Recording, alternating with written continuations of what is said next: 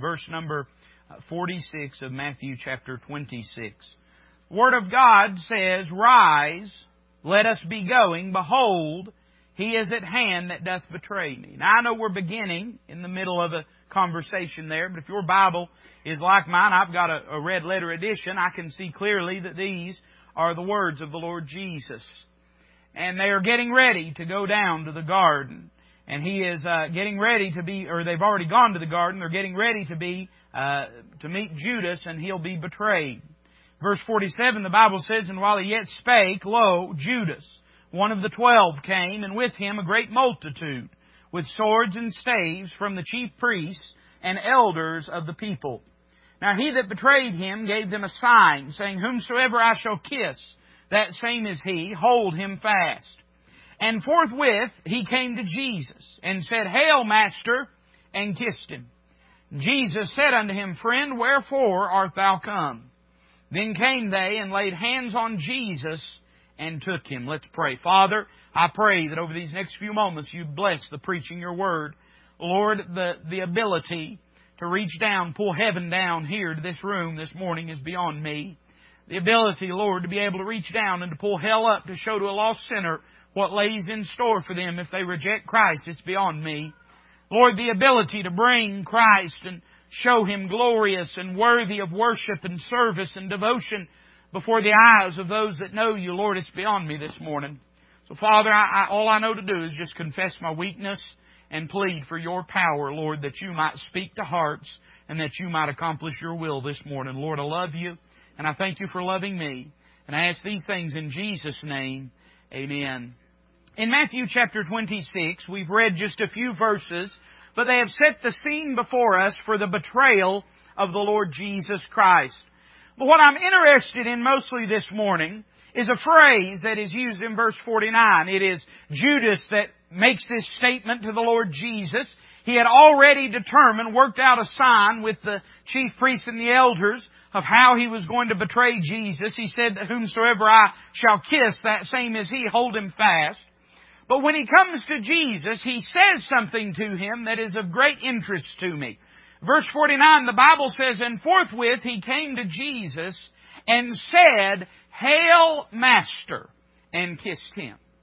That interests me this morning for this reason, that this greeting from Judas to Jesus was not in any way part of the original plan of how to signify who the Lord Jesus was, how to mark him for his betrayal.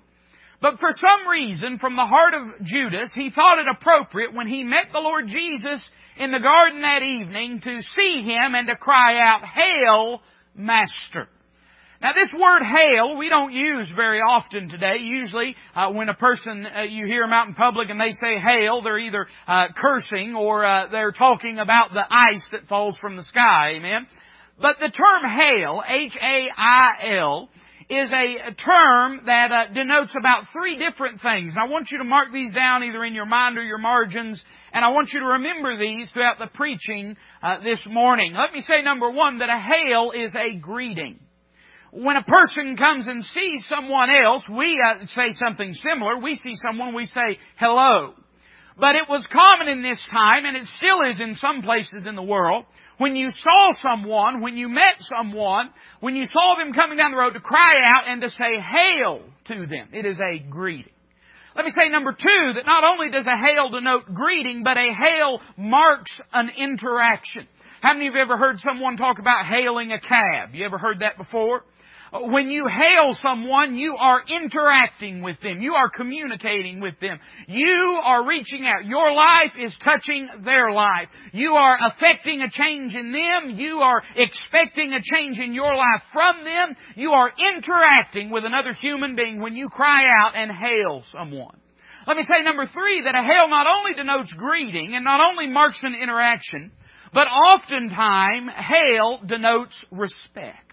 For instance, we had sang the song, and I, I actually the choir was working on it, and uh, they'll probably get to sing it sometime soon. But you no doubt have heard the song, "Oh hail the power of Jesus' name! Let angels prostrate fall, bring forth the royal diadem, and crown Him Lord of all."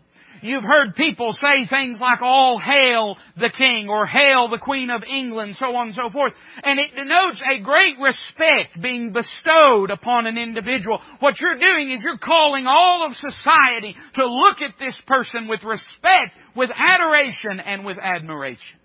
And with those three truths in mind, I find it interesting that Judas, when he sees the Lord Jesus, he did not have to say this, but when he saw him, he said, Hail, Master. In fact, when we look over in chapter 27 here in a little while, we'll find another group of people that when they saw the Lord Jesus, they hailed Him. And then in chapter 28, we'll find an instance where the Lord Jesus, when He met a group of people, He cried out and said, All hail. These three hails uh, uh, sort of uh, gravitate around the betrayal, the death, and the resurrection of the Lord Jesus. And it, it prompts me to say this this morning, and let this be a theme for the message, that what you do with Jesus will determine what eternity is for you. If a hail is a greeting, well then how you greet Jesus, how you are met with the Lord Jesus. Can I ask you something? Uh, how is it that you view Him? How is it that you interact with Him? Is He precious to you? Is He reverent to you? Is He someone that you want to worship and to glorify? Do you see Him as the Son of God and God in the flesh? How you greet Him and His approach unto you will determine how you spend eternity. Listen, there's a lot of folks that when met with the convicting power of the Holy Ghost in their life, and I'm talking about uh, lost people, but I'm also talking about saved people, that when they're met with that, they push back against it.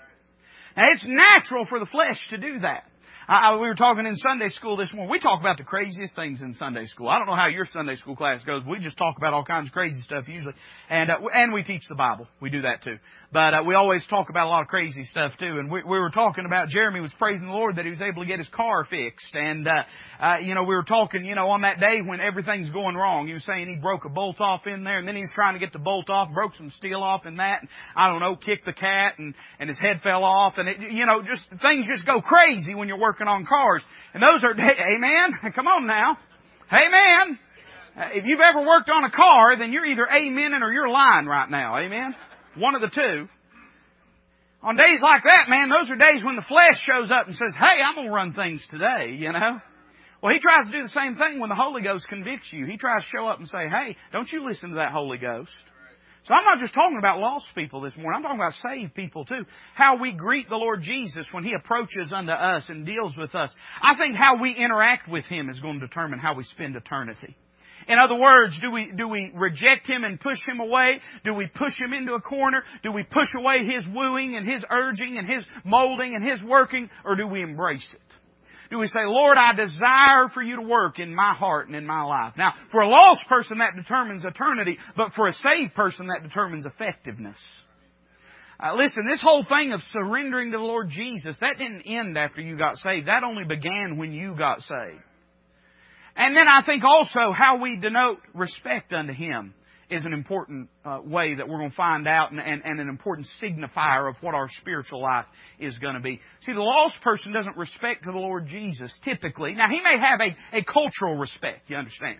He may have a societal respect. I mean, uh, listen, he, he, may, he may turn down his music when he drives by the church house or, or he may quiet down his conversation when he sees somebody praying in a restaurant. That's not what I'm talking about. I'm talking about a real personal reverence and respect for the Lord Jesus.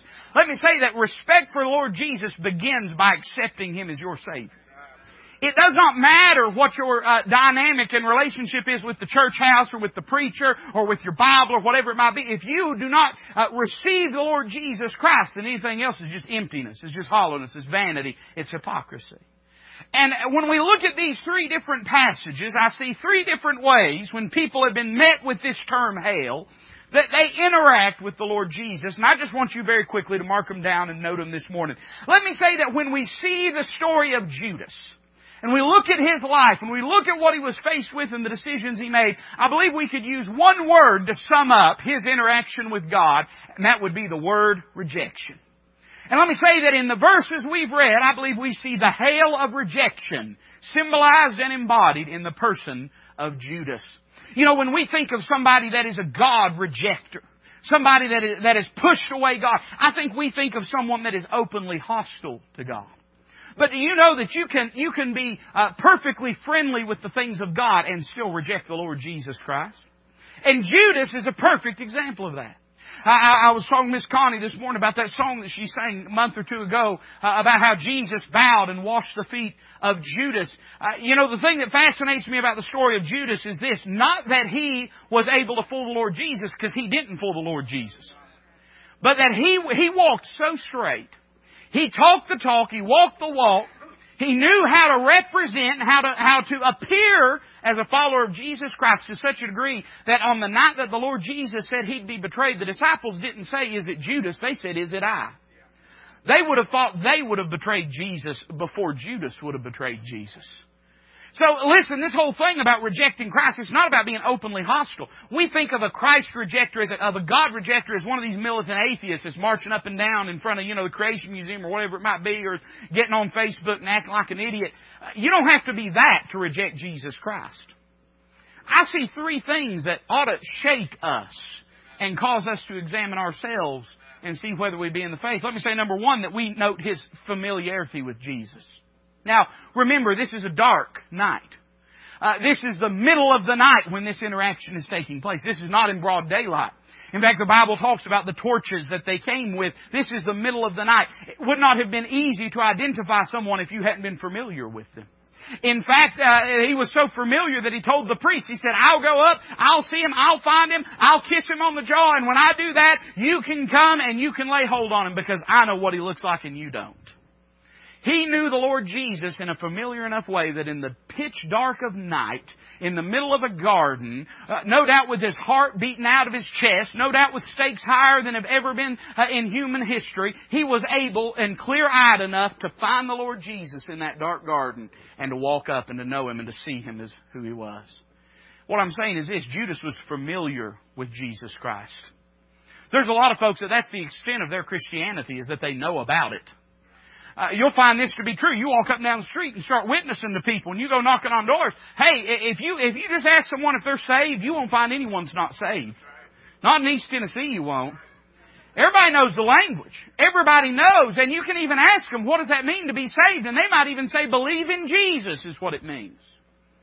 But listen, just because you're familiar with the things of God, that doesn't mean you know God.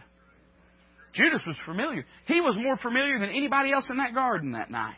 He knew what Jesus looked like. And let me say this, one of the great condemning truths of our generation is we can't say we don't know what Bible Christianity looks like. Now listen, I understand. People talk about the old days and the revivals and a move of God, and I understand that. And I'm not diminishing that. I'm not belittling or, or de-emphasizing that. But I'm saying this, there's nobody in this room that it will be able to stand before the, the great white throne judgment or the judgment seat of Christ and say, I did not know what Bible Christianity was. I did not know what Bible Christianity looked like. We're familiar with it. I mean, listen, I understand society is becoming more and more secular and humanistic and godless. I'm aware of that. But we still live in a place. I, I, I was, I was standing, I can't remember where I was standing, but somebody was wearing a t-shirt. It was in a public place. And I saw a woman wearing a t-shirt and it said on it, Jesus, sweet tea, and Union Bank. That's what it said. I don't know where that bank is, but I gotta find it. Amen. wearing a t-shirt. This is a public institution that, that'll put the name of Jesus on a t-shirt that they sell or give out or distribute to the public or whatever it is. I'm saying this, we're not living in secular, godless, humanistic Europe. Right? We're not living in the pagan darkness of, of Asia or of Africa. You and I, we're sitting here, we're familiar with the things of God. And let me tell you what that does. That increases your accountability. Because you're going to be without excuse one of these days. I see that he was familiar with Jesus. I'd like for you to know the second thing. Bible says this. What did he say to him? He said, Hail Master, and he kissed him. He wasn't afraid to get up close and personal with the Lord Jesus. I would say that he was friendly towards him. Friendly. Nobody thought it was weird in the garden that night when he did that. Now we understand culturally it was common at that time for you to meet someone, kiss them on the jaw, and, and greet them. Uh, listen, when I came to this church, uh, the church I came from didn't even hug. Amen. And it took a little while to get used to. It. Some of y'all know what I'm talking about. You come from them churches where everybody just, you know, they sit on opposite sides and, and text each other, and that's how they interact. We we hug people around here. I'm sorry, but but we do. But uh, you know, we we ain't got to this level yet. But uh, you know, at that time it was common for you to see someone to go up and reach and to kiss them on the cheek. None of the disciples thought this was odd. Wouldn't you think, now this is the night the Lord Jesus is going to be betrayed. Here in a few moments, once Peter realizes what's taken place, he's going to take his sword out and he's going to cut off the high priest servant's ear, Malchus's ear. And you say, well, why did he do that, preacher? Well, I don't think he was aiming for his ear. I don't think he was aiming for Malchus at all. I think he was trying to get to Judas, is what I believe. And uh, I don't think a fisherman has a precision swordsman skills enough to take a man's ear off without taking his head off. So evidently, Peter had the will to stop what was taking place that night. We know that the Lord Jesus said that to him. You remember uh, that on the night before the Lord Jesus was betrayed, that Peter took and rebuked the Lord. And uh, when the Lord said, "I'm going and I'm going to be uh, delivered into the hands of wicked men. I'm going to be betrayed. I'm going to be crucified. I'm going to rise again the third day," Peter said, "Be it far from thee." And the Lord Jesus turned right back around and rebuked Peter, and he said, "Get thee behind me, Satan." For thou savorest not the things that be of God, but the things that be of men. Evidently, Peter had the will to stop what was about to happen. But whenever Judas walked up, grabbed Jesus around the neck, and kissed him on the cheek, when he said, Hail, Master, Peter didn't think there was nothing funny going on. You know why? Because Judas had always been friendly towards the things of God. He had been the purse keeper, the treasurer. He had traveled with the disciples. He had been in the midst of ministry. And by the way, do you know the Bible says in Luke chapter 9 that Jesus sent them out two by two? Now, I don't know if you do math like I do math. I know Common Core's got everybody messed up now. But if you do math like I do math, there's 12 disciples. That means if he sent them out two by two, he didn't send 10 of them out two by two and then one of them out by himself and Judas is sitting in the corner. He sent all 12 of them out two by two. That means Judas was out on that ministerial journey, casting out devils, healing people, preaching the gospel of the kingdom of, of heaven. Judas was right out. He was friendly with the things of God. He didn't bother him. It wouldn't have bothered him come into Walridge Baptist Church, sit right down on a pew beside somebody and have a good time. It wouldn't have bothered him to go over and sit, sit in fellowship hall and, and eat and, and have a good time with, with God's people. That didn't bother Judas. He wasn't uncomfortable around the things of God. Now I understand. You hear people say, well, you know, a sinner ought to be uncomfortable where the preaching of the Word of God is. I understand that. But let me say this, that, that a, a hardened person can be comfortable anywhere. A hardened person can be comfortable anywhere. And you know how it often happens? It happens the same way that you boil a frog. They started out when they were young and they were just around it their whole life. And they're friendly with it. Hey, the preacher's not their enemy. He's a good old guy. Hey, listen, the church folks, they're not bad people. I mean, they're, they're hypocrites, you know, but they don't, I mean, they're not, not any worse hypocrites than the people I go and drink with, so who cares? Friendly with the things of God. It doesn't bother them to be around the church house. But we note that there was a third truth. Not only was he familiar with Jesus and friendly with Jesus, but notice the fakeness that he had with Jesus. He could go up and kiss the cheek of the Son of God and be doing it to betray him. And you say, Preacher, I'd never do that. Oh, let me tell you something though. If you've grown up in the house of God and around the things of God, and if your Christianity's fake, and, and I don't mean fake as in, well, I mess up. Well, hey, I mess up too. But I mean, if you've grown up around the things of God, you know you're lost, you know you're not saved, you know you need to be saved, it's just as big a betrayal of the Lord Jesus as Judas performed that night. You know, all God wants from you and I is honesty. And God puts up with a lot of uh, from us just to have some honesty. That's part of the problem. In the, I, man, I don't, I don't know if this is real good on you or real bad on you, but I really feel like preaching for a few moments. Part of our problem is we can't be honest anymore. You know, we got this, we got this whole Sunday morning church house religion where everybody pretends they come in, they put their masks on, they ain't got no problems, they've not done anything wrong. Uh, you know, a preacher, be it me or somebody else, or a Sunday school teacher, get up and preach or teach their guts out, and people just sit there and, yeah, yeah, I know I'm not perfect. Yeah, I know I'm not. Listen, I'm not perfect, uh, but I follow after. Now, what Paul said, not as though I'd already apprehended, neither were already perfect, neither had already attained, but I follow after. Uh, just because nobody's perfect ain't an excuse for everybody to be reprobate. Right? It ain't an excuse for you. It ain't an excuse for me. Hey, I'm not perfect. You're not perfect. But we ought to be trying to live for the Lord Jesus. He was fake. He could walk the walk. He could talk the talk. He could go with the rest of the guys, and everybody thought everything was fine. But he knew something was wrong, and God knew something was wrong. And all that church house religion. I know there wasn't a church, there was a synagogue, but by the way, Judas would have spent a lot of time in the synagogue. Let, us just call it, for you and I, it's that church house religion. Let's call it that synagogue house religion for Judas. He would have been around that. He would have spent time around that, but all the while it was fake. He knew in his heart of hearts something wasn't right. He knew there was something missing. He knew he wasn't square with God. There was a fakeness to it. I fear that we're going to find out one of these days when we stand before God. We're going to find out what's real and what's not. And that, that's not a threat. That's just a warning. you know, because uh, guess what? One of these days, whatever Toby Weber is, it's going to be laid bare before God. Whatever you are, it's going to be laid bare before God. There'll be nowhere to run. There'll be nowhere to hide.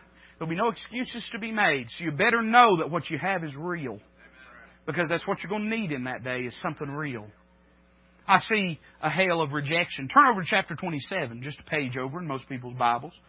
And I want you to look down at verse number 27. Now, the Lord Jesus, He has been brought before the, the council there in Caiaphas' house. And now He has been sent out and He has been sent to Pilate. And listen to what it says in verse number 27. The Bible says, Then the soldiers of the governor took Jesus into the common hall and gathered unto him the whole band of soldiers. And they stripped him and put on him a scarlet robe. And when they had plaited a crown of thorns, they put it upon his head and a reed in his right hand. And they bowed the knee before him and mocked him, saying, Hail, King of the Jews! And they spit upon him and took the reed and smote him on the head. And after they had mocked him, they took the robe from, off from him and put on his own raiment on him and led him away to crucify him. Let me say that if in Judas we see the hail of rejection, then I believe in these soldiers we see the hail of reproach. Do you remember the prophecy given in Psalms chapter 22 verse number 6 about the Lord Jesus when he said, I am a worm and no man, a reproach of men and despised of the people. Now, if what we see in Judas's situation is uh, exemplified in church members that live their life or, or church going people or whatever you want to call them without knowing God. Let me say that in the hail of reproach, we see a picture of how the world at large treats the Lord Jesus. How the world at large treats the Lord Jesus. I want you to notice three things about it. I want you to notice first off uh, how the ju- their judgment of his virtue, how they thought his virtue was. Notice what it says in verse number 27. Then the soldiers of the governor took Jesus into the common hall. The common hall. Now, I don't know if you know this, but the common hall was the place where uh, judgment was meted out by the Gentile officials, and it was a place where Jews were forbidden to go. In fact, the Bible says over in John chapter number 18, then led they Jesus from Caiaphas unto the hall of judgment is what it's called there. And it was early, and they themselves went not, speaking of the Jews, into the judgment hall, lest they should be defiled, but that they might eat the Passover. The Jew wouldn't go into the judgment hall. They knew that to enter into that place where blood would be shed, where Gentile judgment would be passed, would have defiled them religiously. And I find it interesting that the soldiers took Jesus and without a second thought they led him into the common hall. Let me say, I believe this was an indictment upon their belief in his virtue. Uh, they didn't think it defiled him when they took him into the common hall because they thought he was already defiled.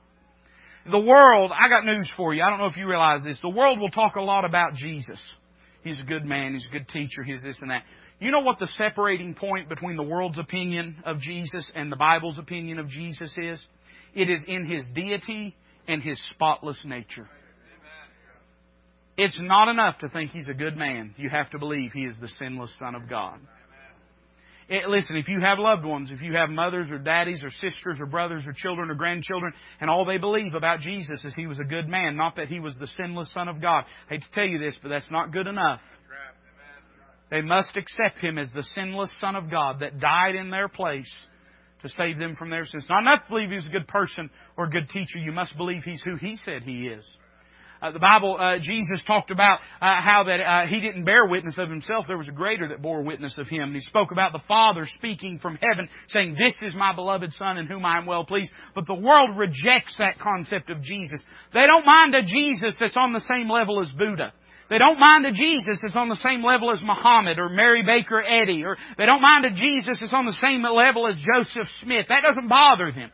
But what bothers the world is this idea that He is the way, the truth, the life, and no man cometh unto the Father but by Him. The world treats Him as a reproach. They make a judgment about His virtue. I want you to notice a second thing. Not only their uh, judgment about His virtue, but notice their judgment of His validity. The Bible says in verse 28, and they stripped Him and put on Him a scarlet robe. When they had plaited a crown of thorns, they put it upon his head and a reed in his right hand, and they bowed the knee before him and mocked him, saying, Hail, King of the Jews. You know what they were saying by that? That's sarcasm. Right? Anybody in here under 30? Then you know what sarcasm is good and well. Amen? Young people love sarcasm. That's why, that's why young people love me, is I'm sarcastic. And, uh, old people, they know what sarcasm is. They just ain't got no time for it. Amen? just want you to turn back on Bonanza. They don't care. And, uh, but you know what they were saying by calling him King of the Jews? They were mocking him. They were saying, You're not what you say you are. You know, the Bible, or the world, again, let me say, they don't mind including Jesus in the grand pantheon of secular society. But they don't like this concept that he's who he said he is. I'm reminded of what Paul said to the worshippers at Mars Hill. Do you remember in Athens? And he walked down the row and he saw all these gods they had set up. They had a God for everything. They had a God for Mondays and Tuesdays and Wednesdays and had a God for rain and for sunshine and for fog and all these gods. And he looks at them and he comes to the very end and he sees an altar that says to the unknown God. And he says, this is the God that I believe in. I don't believe in the God that you know. I believe in the God that I know. the God that you don't know, that's the one that I believe in. They didn't mind an altar for him in the midst of all the rest of their altars. But to stand up and say what Paul said, that this God is the creator of heaven and earth, that he sent his son, Jesus of Nazareth, approved uh, uh, among men of God, that they said, this is a strange thing to our ears. This is a strange thing. The world, they don't have a problem with the kind, this is important, and I'll tell you why, because it'll help you as you navigate your Christian walk to know where you stand with people. Because I'm going to tell you something. We've never had a president that wasn't a Christian. You remember I was talking about sarcasm? But there's some truth to that. Every president we've ever had has been a Bible believing Christian. I'm saying there is a humanistic, secular, godless Jesus that they don't mind. But that's not the Jesus of the Bible. They don't believe he's who he said he is. I believe He's who He said He is. I believe He is the King of Kings, the Lord of Lords. I believe He's the coming King. I believe He's coming back. I believe He's coming back to set up an earthly kingdom. And listen, it ain't going to be long. We're going to be locking people like me and you in a psychiatric hospital for believing that. So let's go ahead and just get real comfortable with each other because we're going to be sitting there playing checkers with each other in house robes and slippers one of these days. And let's go ahead and just come to terms with the fact that we, listen, either you believe He is who He says He is, or you reject Him. One of the two. There is no middle ground. If it, to say He's not who He said He is, and you say, preacher, who would say that? Lots of people say that.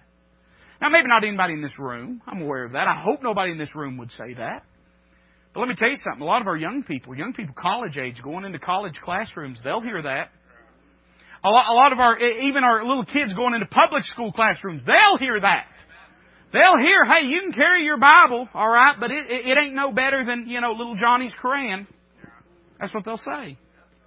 Just telling you, the world has rejected wholesale the truth of the Bible and the concept and witness of the Lord Jesus Christ. That's their judgment about His validity. Finally, I'd like you to note in this particular passage, not only their judgment of His virtue and of His validity, but notice their judgment of His value in verse number 30 and 31. The Bible says, And they spit on Him, and took the reed and smote Him on the head. And after that they had mocked Him, they took the robe off from Him, put His own raiment on Him, and led Him away to crucify Him. I want you to listen to me. Make no bones about it. Make no mistake about it despite the friendliness that secular society may seek to, to, to posture towards you and I as Bible believing Christians, that they are okay with Jesus, at the end of the day, they have no place and no room for the Jesus of the Bible. I promise you that. We are leading towards a one world government. And you say, well, preacher, don't be political. I'm not. I'm being biblical. We're headed towards a globalistic society of a one world government and there will be no place for Bible believing Christianity in that system, in that government. You say, but preacher, we'll be raptured out here. That's right. By the time that the seven year tribulation comes, we will be. But you don't think they're just going to set this thing up overnight, do you? Right now, uh, society's being cultured to this, being prepared to this, being pushed towards this. And listen, I know how bad it's going to get in the tribulation period. I don't know how bad it's going to get before it, though. So I'm just serving warning on you this morning that we're getting to a place in culture and society where we're going to have to start drawing a line and standing behind it. Saying, this is what I believe, and I'll not move from this position. That was their judgment and his value. At the end of the day, they took him away and they crucified him. Now let me say this to you tonight. The Lord Jesus was crucified for you and me. And to treat his death as not being worth your devotion is just as bad as for them to carry him away, to spit upon him, to smite him, and to crucify him. The Bible talks about trodding the blood of the Son of God underfoot. And I understand the context. I understand the implication. Yeah, I understand that Paul is talking about those uh, that have been faced with the sacrifice of the Lord Jesus and have pushed it away and said, I'm not interested in that sacrifice, and they're trotting it underfoot. But let me say this to believers that we need to understand that when we when we're not devoted to the Lord Jesus, we're telling him how little we believe his death, burial, and resurrection was worth. Listen, if Jesus is not worth more than an hour of your time on Sundays, what is your Christianity about in the first place? It's okay. It persecutes my flesh too. Alright? It doesn't just persecute yours when I say it persecutes my flesh too. If listen, if he's not worth more than five minutes a day to you, then what's your Christianity about anyway? Can we look at those soldiers and say, oh, what horrible people? Can we stand aghast at their treatment of the Lord Jesus and yet treat Jesus that way ourselves? I'm saying that maybe we have more in common with them than we'd like to admit. I see a hail of reproach, but I'm glad we don't have to end there, aren't you? I got to get you all excited. I can't have you going to the Shoney's cussing your preacher. It's bad for church growth. Look over in chapter 28. I want to read a few verses to you. I'm glad that when man's hail could not get anything accomplished, that when God hailed man, it got something done. Boy, what a picture of Bible Christianity. What a picture of the gospel. When man tried to reach for God, his arms were too short, but the Lord's arm is not shortened that he cannot save. And when, when we approached unto God in the strength of our flesh, we couldn't do it. But when God approached us in the power of His glory and resurrection, it got the job done. There is one more hail that we find in chapter number 28. Look at verse number 1. We'll begin with verse number 1. The Bible says, In the end of the Sabbath, as it began to dawn toward the first day of the week, came Mary Magdalene and the other Mary to see the sepulchre. Behold, there was a great earthquake, for the angel of the Lord descended from heaven and came and rolled back the stone from the door and sat upon it. His countenance was like lightning and his raiment white as snow. And for fear of him the keepers did shake and became as dead men. The angel answered and said unto the women, Fear not ye, for I know that ye seek Jesus which was crucified. He is not here, for he is risen, as he said. Come see the place where the Lord lay. And go quickly and tell his disciples that he is risen from the dead. And behold, he goeth before you into Galilee. There shall ye see him. Lo, I have told you. They departed quickly from the sepulchre with fear and great joy, and did run to bring his disciples word.